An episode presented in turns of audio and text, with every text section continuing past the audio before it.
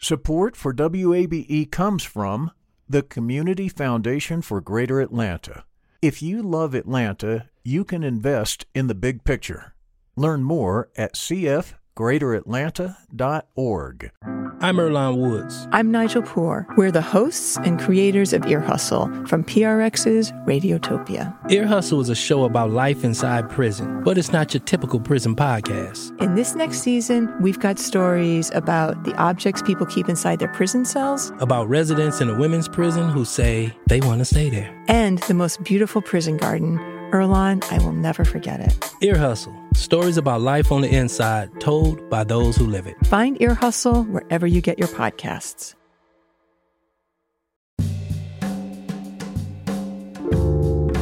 Partly cloudy skies. Welcome to this Friday edition of Closer Look. I'm Rose Scott. Coming up in just a moment, the largest scholarship investment ever received by the Morehouse School of Medicine. It's $26 million, and it will help currently enrolled medical students pay their tuition. On average, our students are graduating with $265,000 of debt. That conversation with President and Dean Dr. Valerie Montgomery Rice coming up in just a moment. But first, this on this day, 19 years ago, September 11th, now we observe it as Patriot Day and a national day of service and remembrance. Georgia Governor Brian Kemp posted this message on his Twitter account alongside First Lady Marty Kemp. On this solemn day, Marty and I join Georgians and Americans across the country in honoring the memory of the thousands of innocent lives lost on September 11, 2001. 19 years later, the memory of 9 11 still weighs heavy on us all. But we know that those who sought to bring our country to its knees have not succeeded.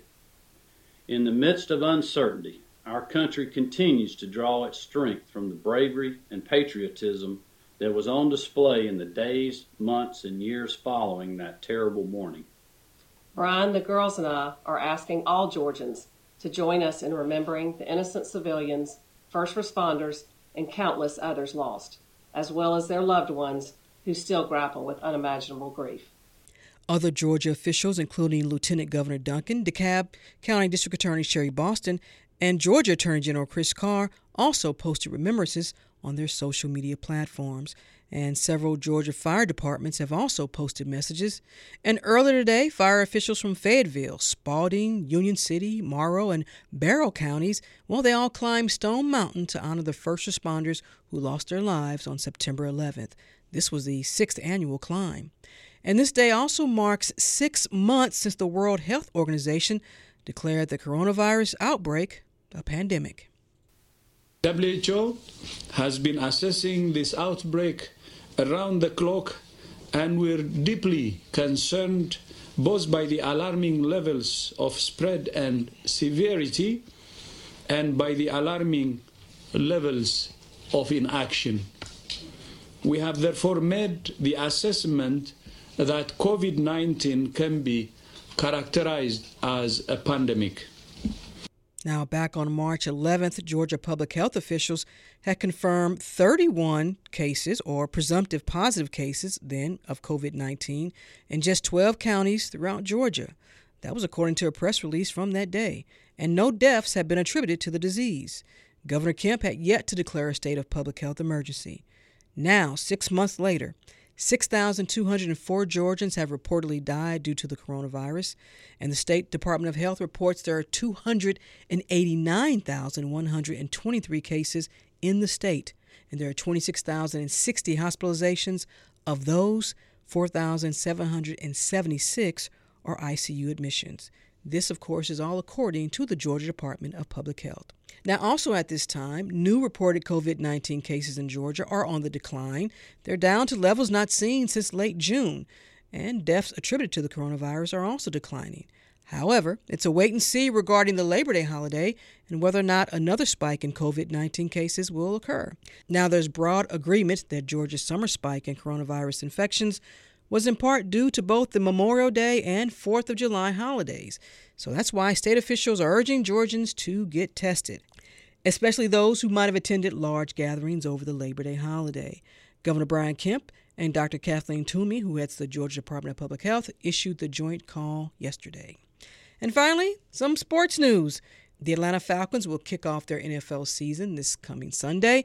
They'll welcome the Seattle Seahawks at Mercedes Benz Stadium with no fans, although it's just for the month of September. Here's Falcons wide receiver Julio Jones. You know, we'd love to have fans there, but unfortunately, you know, we can't have fans at the game um, starting on the 13th. But um, we got to do our job and just go out there and fly around and have fun. Um, we got to bring the juice for ourselves and, you know, just uh, keep doing what we've been doing is just having fun. Um, like you, camp been good, uh, OTAs, everything. We kind of combined everything together. Everything went well. Um, very positive energy. Everybody feeds off each other. Uh, just going out there and just playing for one another.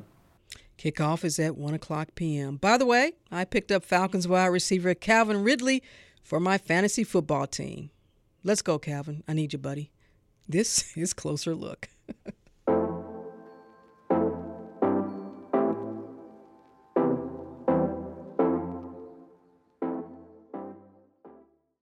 Closer Look continues now here on 90.1 WABE, Atlanta's Choice for NPR. I'm Rose Scott.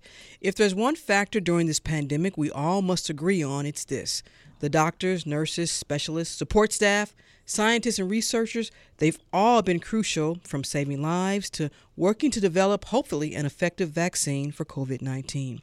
And here's what we also know for those who attended medical school, more than half needed financial assistance.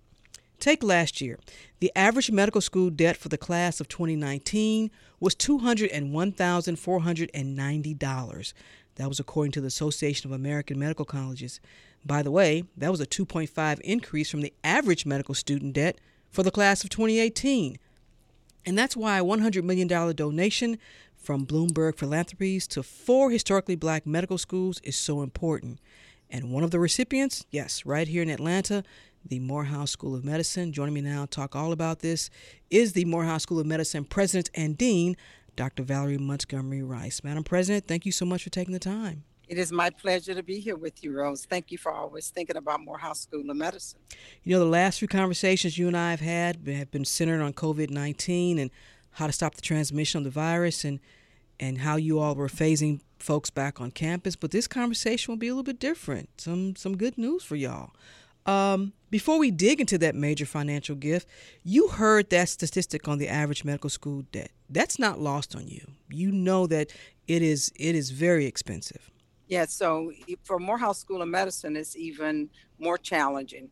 If you can think about this, Rose, the average student who goes to medical school comes from a household income of about $175,000. Hmm. The average student who comes to Morehouse School of Medicine comes from a household income of about $70,000. About 40 to 50% of those students are going to come to medical school also with pre-med debt, meaning debt that they got in the undergraduate, and that's totally different mm-hmm. than most students who go to medical school.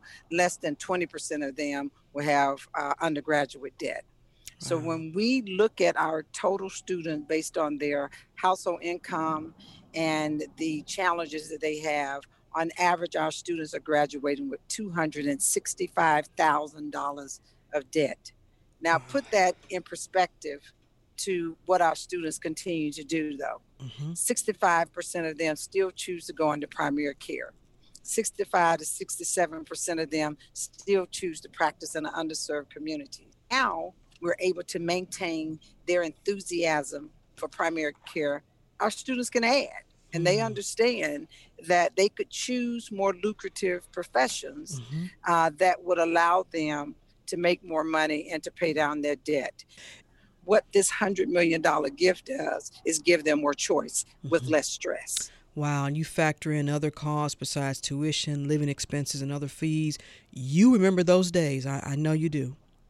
I remember those days. I remember those days, and and you know we try significantly to identify some level of scholarship for students.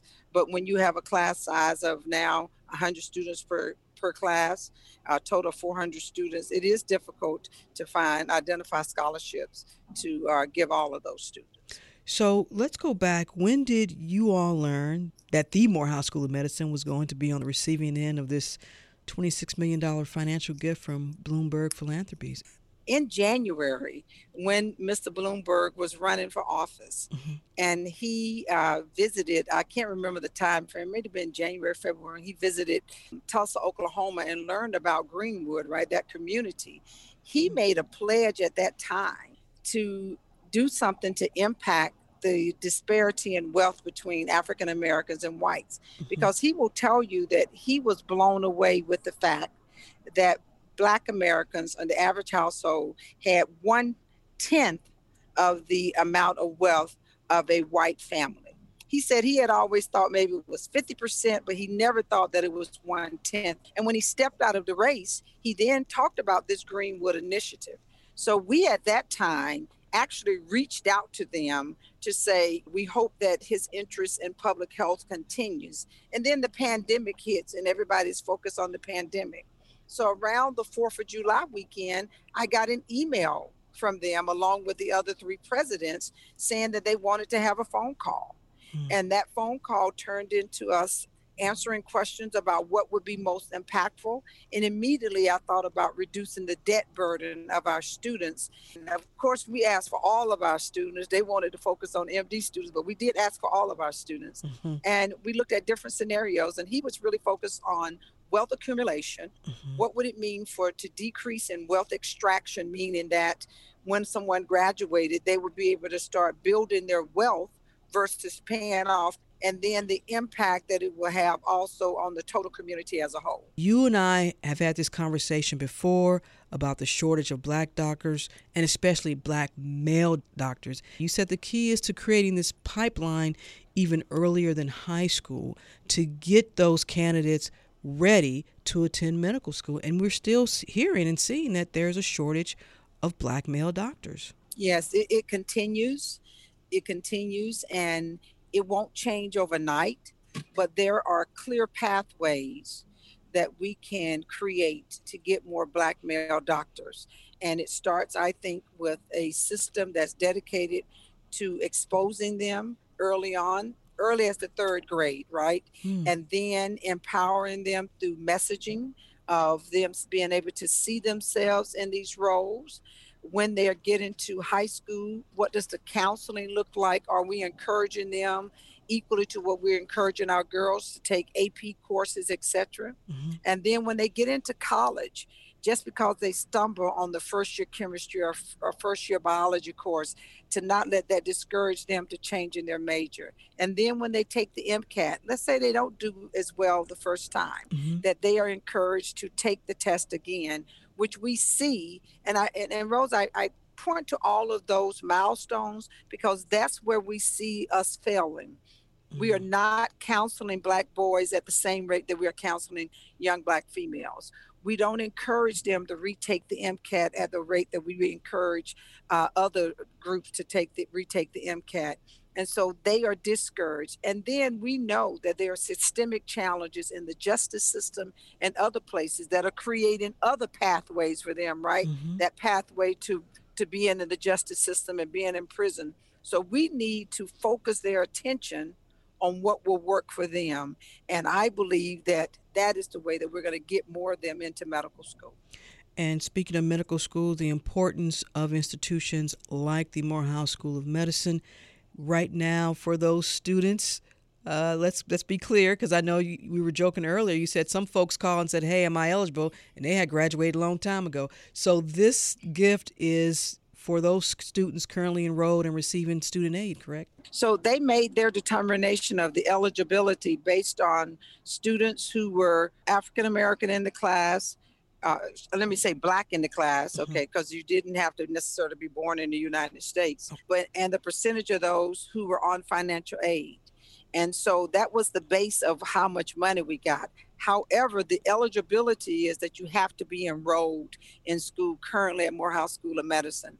And as I said to our students when we announced this, that even if you don't fall in that category, let's say that you're non-black, you still will get opportunity for scholarship because now we've freed up dollars mm-hmm. that were usually directed at other students. Now we have a larger pot to utilize in order to fund these scholarships. So it's a win-win for everybody. What has been the reaction from the students? What have you heard? I'm sure you have gotten a lot of emails.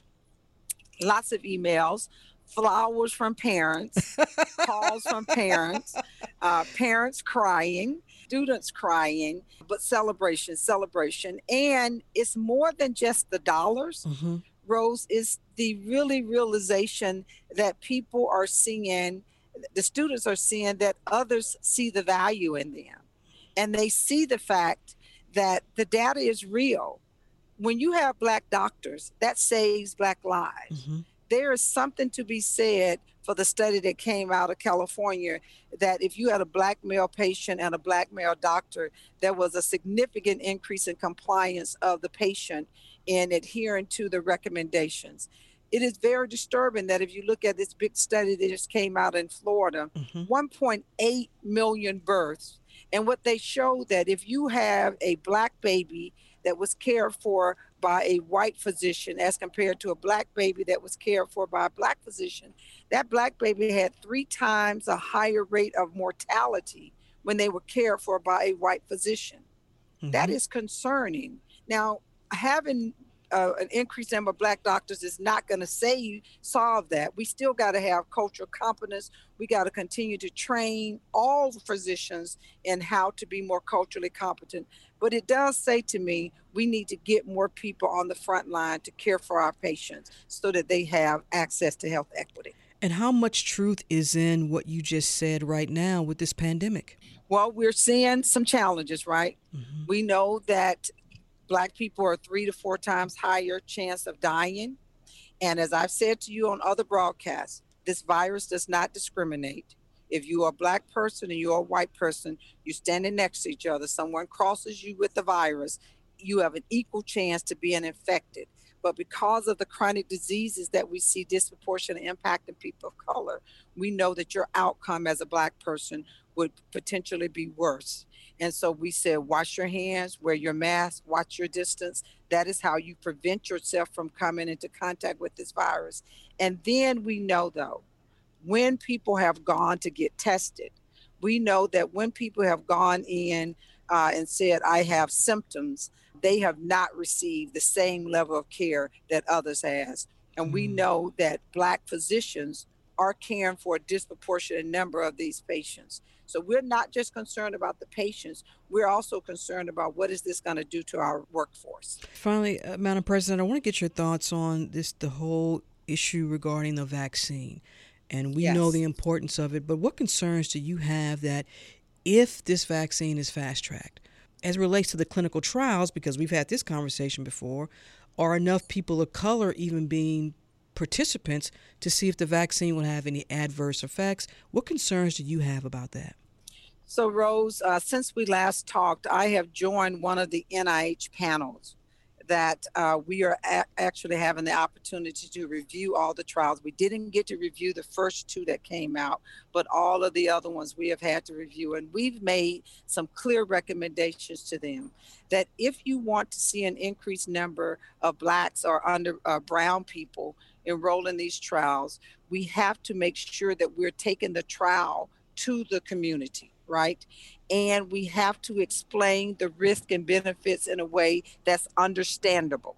So when we looked at some of the information, the language was such that even if you had a college degree, you didn't understand the risk and benefits. Okay. Mm-hmm. And then they also had a significant number of visits that people needed to take that were not being responsive to the fact that people had to work people had to care for their children, etc. So there were several logistical things that they needed to address. But when it comes to safety, there can be no compromise. Mm-hmm. And so there are enough of us who are in the forefront of this that we are not going to allow these vaccines to come on board without strong protest unless they meet the safety criteria.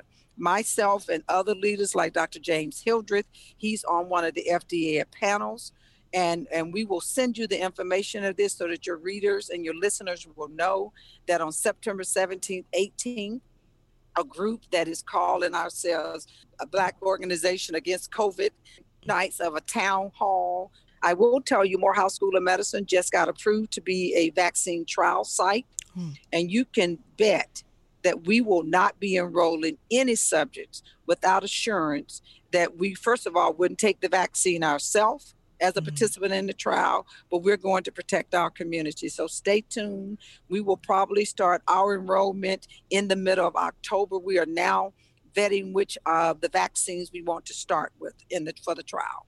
And again, you all are going to host a town hall meeting when? Possibly? September 17th and 18th. And this is a national town hall. And I will make sure that my staff gets that information to you. There's a group who is hosting this, and we've pulled together people from industry, the NIH, FDA, people from the HBCU, and people from the community. Mm-hmm. We have the faith community working with us because we know we need to go where the community is, right?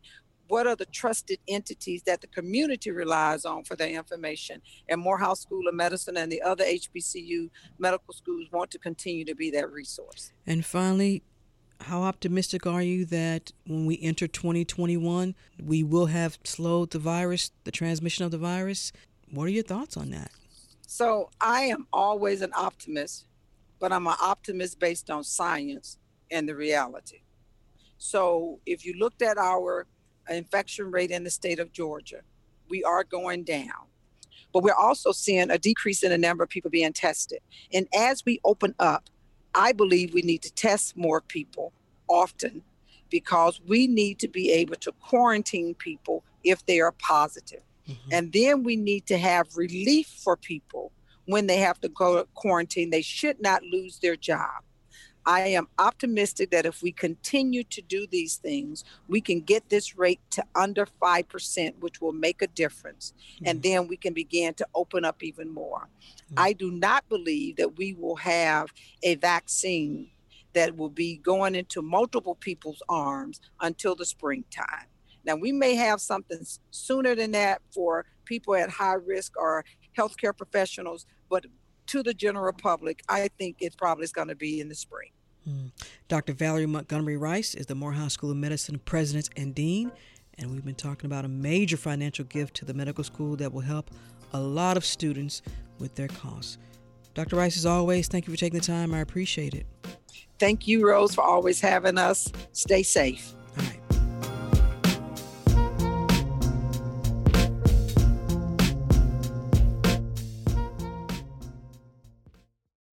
Closer Look continues now here on 90.1 WABE, Atlanta's Choice for NPR. I'm Rose Scott. A recent poll from the Kaiser Family Foundation found 53% of respondents said the coronavirus crisis has taken a toll on their mental health. And you might recall on a recent edition of this program, we focused on wellness within the pandemic. We talked about methods for addressing anxiety during this time, and our conversations included an interior designer who talked about plants and how they were therapeutic, a registered yoga teacher, and a psychotherapist.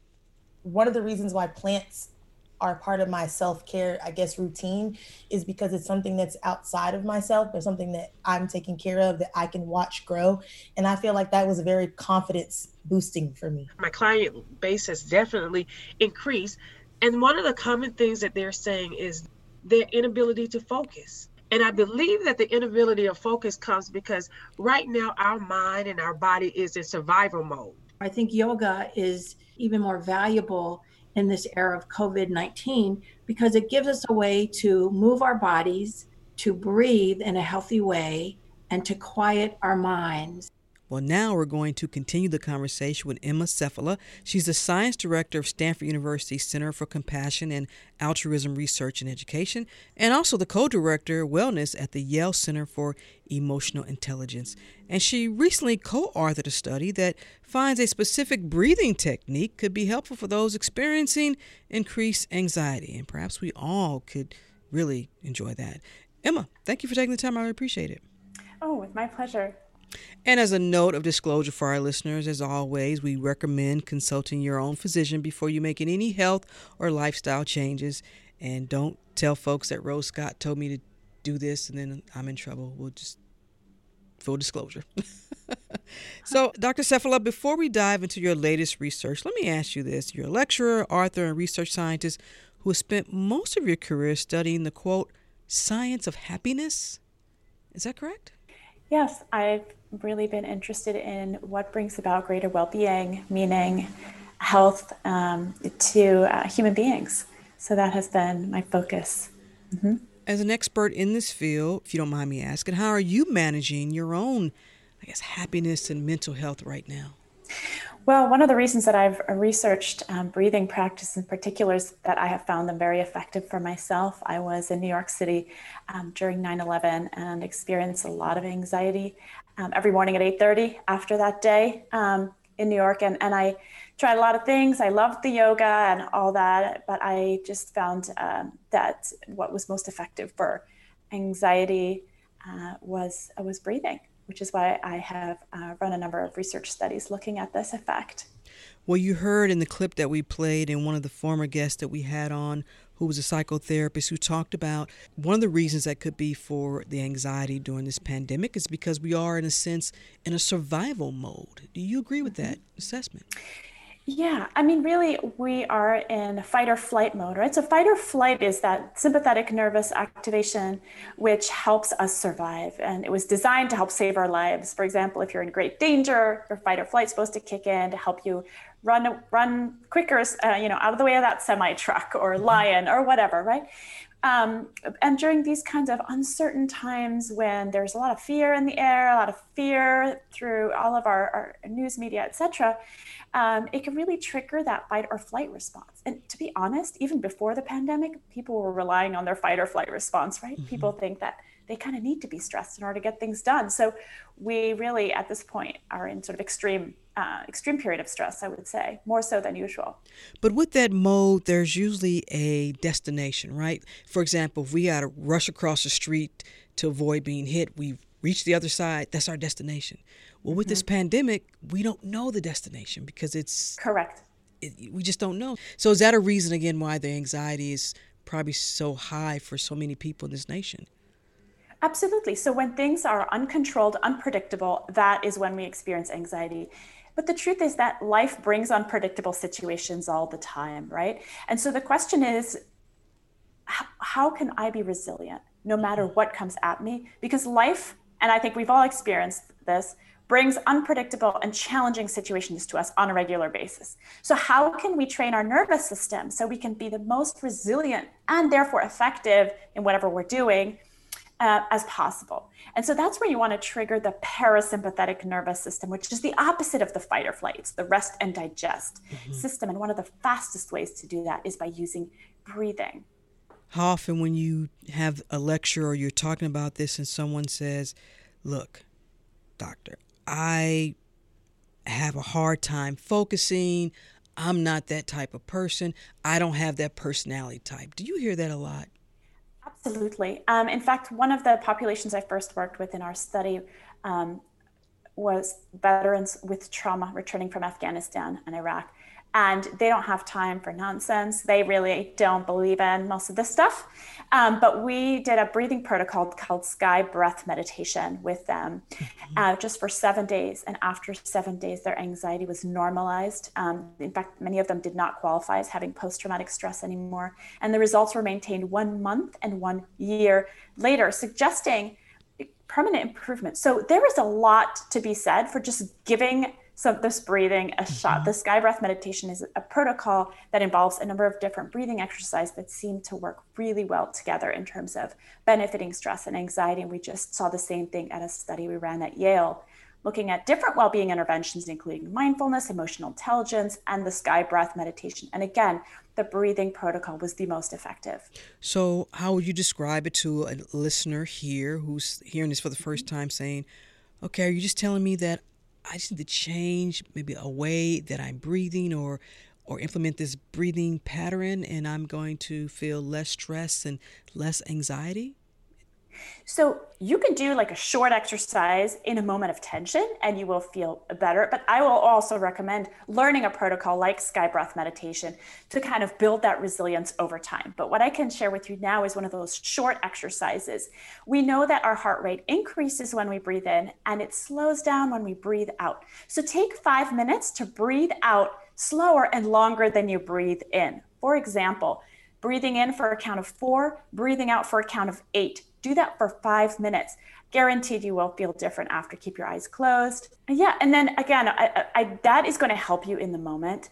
Um, but of course, uh, I really recommend doing a breathing protocol kind of every day because just like going to the gym, you're training your nervous system for resilience. So the sky breath meditation we found to be very effective. And it's just a 20 minute practice that you can do daily, um, just like you might exercise or whatever, um, and to train yourself to be resilient to stress. Now, for those of us who have ventured into yoga as of late, where breathing is so important, and we have our normal pattern of breathing. And then in yoga, there's the pattern of breathing where you are to breathe through your nose and push out your stomach. And then when you exhale, you're bringing your stomach in, sort of like into your rib cage.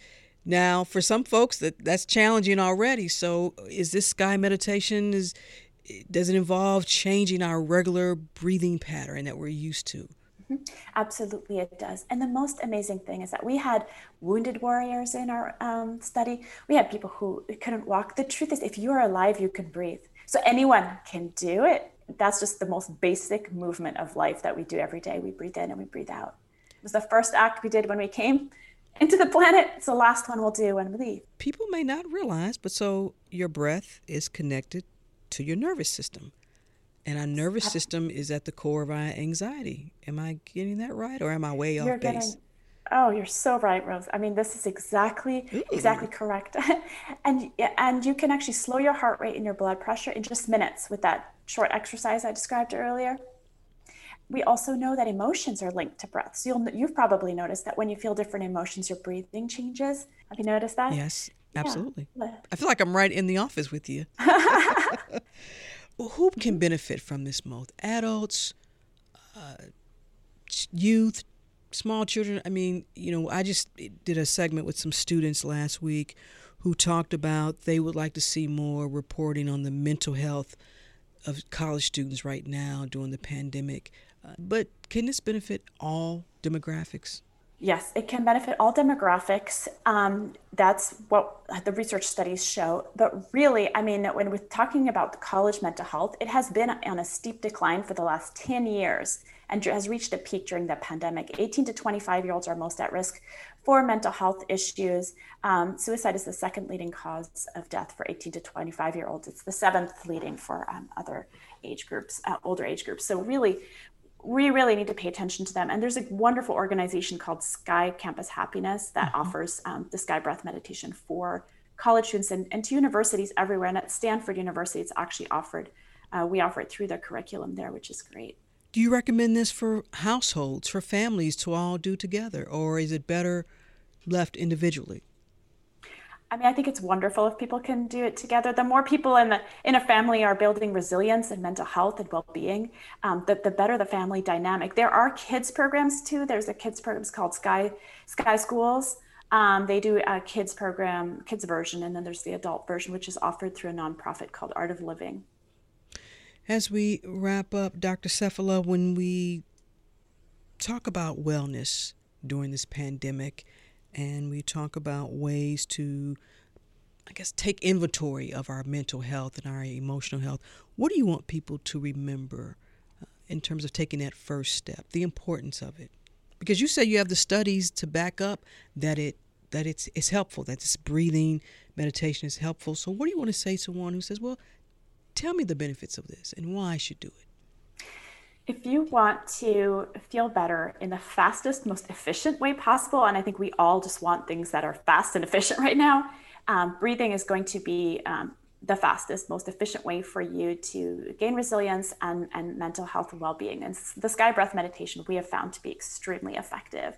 So, taking care of yourself that way um, is going to really be beneficial. And I have to say, that look, having looked at the um, signs of happiness for the last decade, there are two things that predict well being. One is compassion for yourself. So, doing this kind of practice to help you build resilience. And two is compassion for others. So, being of service in the world. Sometimes stress and anxiety can make us very focused on ourselves. And yet, when we actually reach out and do something for others who need our help, you know, whether it's helping a neighbor or calling it a lonely aunt or something, you know, whatever it is you can do every day, um, that is the, the other secret. So, it benefits you and society. So, Ah, good words to end this conversation on, definitely. Emma Seppälä, the science director of Stanford University Center for Compassion and Altruism Research and Education, as well as the co director of wellness at the Yale Center for Emotional Intelligence. Thank you so much for taking the time. Good suggestions there. Hopefully, it'll help our listeners. I really appreciate it. Thank you, Rose. My pleasure.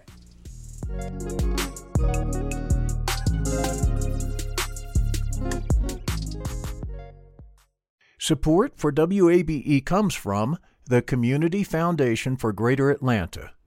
You can go beyond giving to impact. Learn more at cfgreateratlanta.org.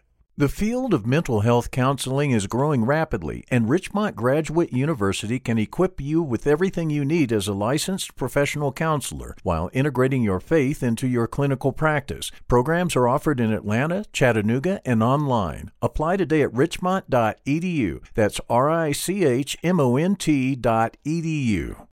Closer Look continues now here on 90.1 WABE, Atlanta's Choice for NPR. I'm Rose Scott. The Buford Highway Corridor. Well, you know, it stretches from Midtown Atlanta through Doraville to the DeKalb Gwinnett line well, for about eight miles. It's been named Atlanta's International Corridor by the DeKalb Chamber of Commerce. It's also home to thousands, we do mean thousands of small family owned businesses and restaurants. But it's also an area of the city that's been hit hard by the coronavirus pandemic. Now, back in June, DeKalb officials reported the corridor made up more than 18% of the county's confirmed COVID 19 cases. And of course, that also means it's been having an impact on local residents and business owners as well. Well, joining me now to discuss how an organization is trying to help is Lily Pabian. She's executive director of We Love Buhi. Director Pabian, thanks so much for taking the time. I really appreciate it. Thanks for having me. I really appreciate it as well. Let's just let our listeners know before we went live with this interview, you and I talked about our favorite memories of Buford Highway when we first came to Atlanta. There is something special about this corridor. Uh, through your lens, tell our listener what it means to you. Oh gosh, um, you know, our first home was on Buford Highway. We were uh, a family. You know, we migrated. Uh, my parents migrated from Taiwan to Queens, New York, and um, my aunt was living right behind Kmart. Uh, apartment complex are still there and we just heard about it. It was, it was uh, word of mouth that this was the place to be able to afford, uh, close to in town, um, and just you know just really convenient, a place to to start a new life. So and and since then it was we lived in Doraville um, for many years, then moved into uh, Jimmy Carter. What back time it was still building, mm. um, but kind of made our way through Buford Highway. So it's always been just a uh, holds a special place in my heart um, and for my family. I think the Olympics is a great starting point because many folks will say after the Olympics is when you saw this shift, you saw a change in not just the city of Atlanta, but all the surrounding neighborhoods. There was a shift in terms of economic development. You start to see things change gradually. What's been your take, uh, particularly on that corridor, in terms of the economic development and the changes that have been taking place? for me personally, it was even before that, right? I mean, we, my father, um, who recently passed, well, he was one of the original founding fathers of the Chinese Community Center way back. At that time, he saw the need, and a lot of the community uncles and grandfathers sort of saw the need of a, a community center, and um, and that's where we built it. Uh, it's, it's, in Chamblee right now. But in terms of change, absolutely. You know, with the Olympics coming in, I remember seeing the first time the signs of International Village was being used and and put up, and we started seeing those changes sort of transcend into even uh, the you know the Buford Highway Farmers Market. I remember mm-hmm. seeing, wow, uh, they really they really changed this place. it wasn't uh, how we remembered it, and and um, I think there's always good and bad with change it's always the good bad and the ugly. I think you know in terms of our mission um, as an organization and so many of the the residents and the organizations that work to serve the people of buford highway there is a sense of protection you know at guardians. We want this place uh, because this place is a place. It's a place that's been here for 40 years. Mm-hmm. it's endearing to us. It's a place that we've set up our lives. It's a place we go back to to reconnect to identities you know and i think that that is something that's not really talked about even you know um, i have fr- i run into friends that over the years have moved all the way to you know loganville and they still make their way back yeah. to buford highway because that's where we feel really connected um, to ourselves and to our families well and now comes another chapter that not only just for restaurants and business owners along Buford Highway, but really throughout the nation for particularly small business owners and, and family owned businesses. This pandemic now, Director Pabian, and are you hearing from or maybe even seeing some businesses who are who have closed and may not be able to come back online? Absolutely. I mean, you know, when we talk about, um, you know, when, people, when we talk about Buford Highway, we've got two sort of large demographics. We've got the Latino um, communities, and then we've got the, the, the Asian, the AAPI communities. And um, in particular, the Asian communities felt this um, all the way back in January, the end of January. It was the Lunar Festival that was going on, and, and, and you know, um, on the global scene and in the national scenes, the narratives that were out there in terms of this virus um, and sort of the, you know, just the derogatory words and, and phrases, phrasings being used. I mean, people, um, we had restaurant owners, you know, all of a sudden, you know, seeing a dip in um, traffic and business. I mean, uh, a dip as much as 40% between January and March, and that dip just continued to decline. Um, I had, um, a, you know, people reach out. This one particular owner, he was a he was a you know trying to take over his family's business, um, and the baton was handed to him, and he stepped in at the end of November of 2019, and um, he I don't he couldn't make the corner he couldn't make that pivot, you know, and and and that was a lot of the struggle of the the small businesses was having to uh, pivot very quickly, having to organize themselves very quickly, and having to sort of reinvent, you know, how they were running Mm-hmm. and and and keeping themselves and staff safe as well through the process. Well, and you all have been tracking restaurant and small business closures uh, through your organization. Any idea? Are we seeing a small percentage, or is it increasing at a rapid pace? I would say it's it's uh, it's steady. I I wouldn't say that it's a large amount. Um, I think that kind of speaks to the resiliency of uh, immigrants and immigrant-owned businesses. I think that they have the ability to very quickly pivot, um, and then that they've they've proven that over the over the last several months. So we do see the the places we love. Um, they are surviving, but again, that survival is dependent on folks patroning um, the restaurants and continuously supporting. Mhm. But at the same time, too, because we see, particularly when you get to the DeKalb County part, uh, you see an increase in in numbers, perhaps, and obviously throughout Georgia. So the concerns about health and safety is another issue. They're at that intersection. They want patrons, they want customers, but also got to make sure that folks feel that it's a safe environment, even if it's just going for takeout. For sure. I mean, you know, when you were when you were seeing that sort of revenue um, starting to uh, drip in uh, versus the steady flow that the, the area is used to, it was absolutely an immediate impact. One particular El Rey del Taco, in terms of reinventing themselves, they were able to take some space in the parking lot and be able to repurpose that as an outdoor area. I just saw them very quickly adapting and sort of saying, all right, let's take this by the horns. And um, so you see that level also of that confidence of we're going to run the show the way that we need to in terms of keeping ourselves safe and keeping our patrons safe. So I, I do see that being reflected, you know, throughout these months for sure. Hmm. I want to shift for a moment to residents because part of the conversations I've been having with so many folks about this is that households need food. What are you hearing in, in the community there along Buford Highway? Well, you're exactly right. People are hungry. And part of our pivot, our weapon of choice in terms of preservation is storytelling, and uh, with our oral history project. And we pivot straight into essential needs. You know, in March, people were not interested in listening to stories, uh, people were interested in surviving.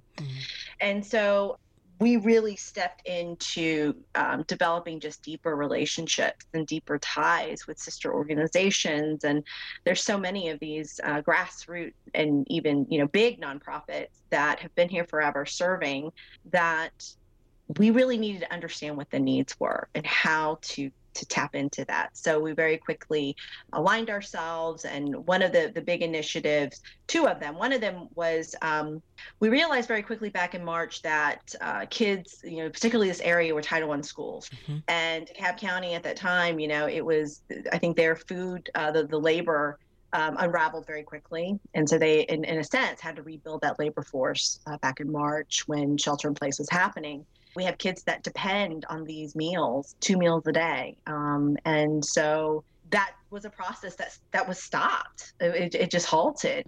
So we worked with a local organization called Los Vecinos, State Buford Highway, and that team, mm-hmm. and we sort of, you know, I said, you know, well, what are you guys doing? How can we help? We found out very quickly that kids these meal sites that were being created these buses that were out there that were sending food out and having folks to come get it you know they, they were about two to three miles easily away from major uh, communities and neighborhoods. And so how do you what is the logic there of kids having to you know when parents and you're talking about families you know you know undocumented or those that are on the front lines that they don't get a paycheck unless they work right and these kids, and you can't really be walking two to three miles to, to get their meals. So very quickly, they said, you know, this organization, we said, all right, let's show up at one of the school sites. We showed up at um, Sequoyah Middle School, and we were ready. I think I had 600 kids on my list that I was trying to impact, and um, the the person who was who was leading this charge. Uh, we actually, she was actually my violin teacher 30 years ago. Oh, wow. We re- we reconnected through this, so that was really amazing. But she was leading the charge, you know, and so we um, got there, and at the end of it, they they ran out of food. They didn't have enough to give for the folks that were in line, and they didn't have enough for us to be able to um, pick up a lot and be able to distribute them so you know it just didn't sit well you know uh, the whole time you think about the kids that we intended to impact you know and, and that area was divided among um, uh, a lot of volunteers that showed up. And so from there you take this story this, this testimony and i put it together and i shared it with my board and my board just you know, activated as they do and connect us, put us to the right teams. And we eventually were introduced to uh, Chef Linton Hopkins of the Eugene Kitchen. Mm-hmm. And him and I had a really raw discussion of, you know, realities and barriers. You know, at the time, a lot of food banks, you know, if you didn't have the right credentials, uh, quote unquote right credentials of a driver's license or whatever to show proof of ID, that you couldn't get the, the food, right? So you're saying many food banks require some type of identification just for folks to pick up food? That was the case in the beginning of this, yes. Mm. Now, since that time, um, I have seen um, and have heard sort of that those barriers being lessened because I think people realized we got to meet needs here so we created this sort of prototype, this program of delivering 500 meals uh, every single day, between 500 800 meals every single day. We we kicked it off on the weekend of Easter weekend, and it was delivered to uh, ambassadors say hey you know here's 500 here's here's 100 meals here here's 100 meals to this complex. They were able to send the word out to those that they knew were the most vulnerable the, the ones that really had that need right? So mm-hmm.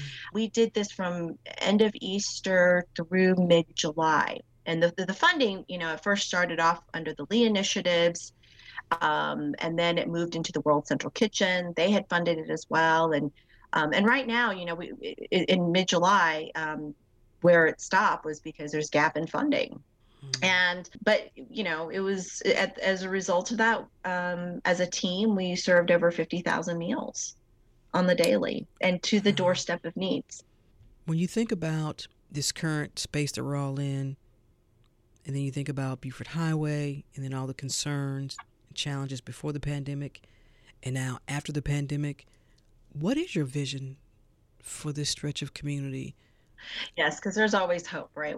My dream or my wish is that there is a, an anchor here that you know i think that we had something that was an anchor that was so focused on food and you know things like refrigeration is not an issue where we can eh, we can accept dairy and meat and be able to keep it cold and, and give it out I, I think that, that that would be something very very powerful and meaningful in this area that we don't have. We have certainly pantries. Um, I know CPACs, they are amazing and they offer a food site as well, but I think we need more of them um, because, you know, the stretch of Buford Highway is, when we're talking about the, the corridor, is about eight miles. That's a significant stretch, you know, mm-hmm. running across three municipalities.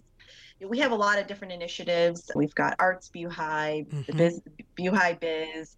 Um, Care BuHi has really been a result of COVID. And under Care BuHi, we really, under that initiative, we really want to push for some more initiatives for to deal with the food insecurity issues here. And what about the sustainability of We Love BuHi? You're the executive director. You've also got to make some decisions. And what's the future for this organization? Well, you know, um, you know, I took the, on this position almost a year ago, mm-hmm. and uh, you know, my wildest dreams, I would not, you know, I, we were planning a, a 5K at this point, but um, no, we we absolutely have a, traject- a growth trajectory, and I think that you know, again, with our collaboration and and the ways that we impact this area and helping amplifying just from an awareness perspective of the need, of the struggles, of the barriers. You know, we have organizations, sister organizations that serve specific demographics. You know, you get the Latino organizations, you got the the organizations that serve the, the Asian uh, communities, mm-hmm. and so there is a significant importance for We Love BuHi in our mission because we really are looking at this area as a cohesive. Even you know, with the multiculturals all of the the the communities in between and what do those interrelationships look like? And and and how those can be strengthened to support and maintain Buford Highway as an immigrant friendly um, home. But our conviction really speaks to who that we are fi- advocating for and that is the immigrant sort of um, character and persona of, of just being able to be resilient and you just keep moving forward so that's that's our plan. It's a good way to end this conversation. Keep on moving forward.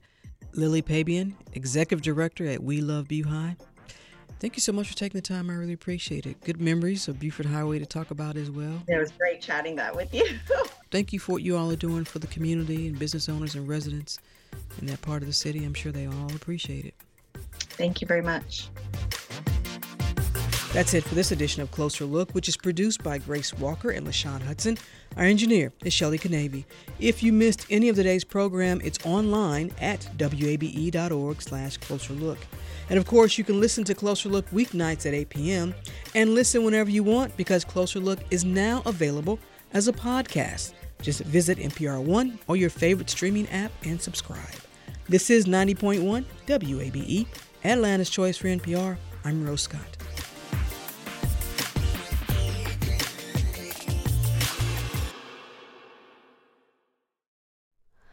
Hi, it's Terry Gross, the host of Fresh Air. We bring you in depth, long form interviews with actors, directors, musicians, authors, journalists, and more.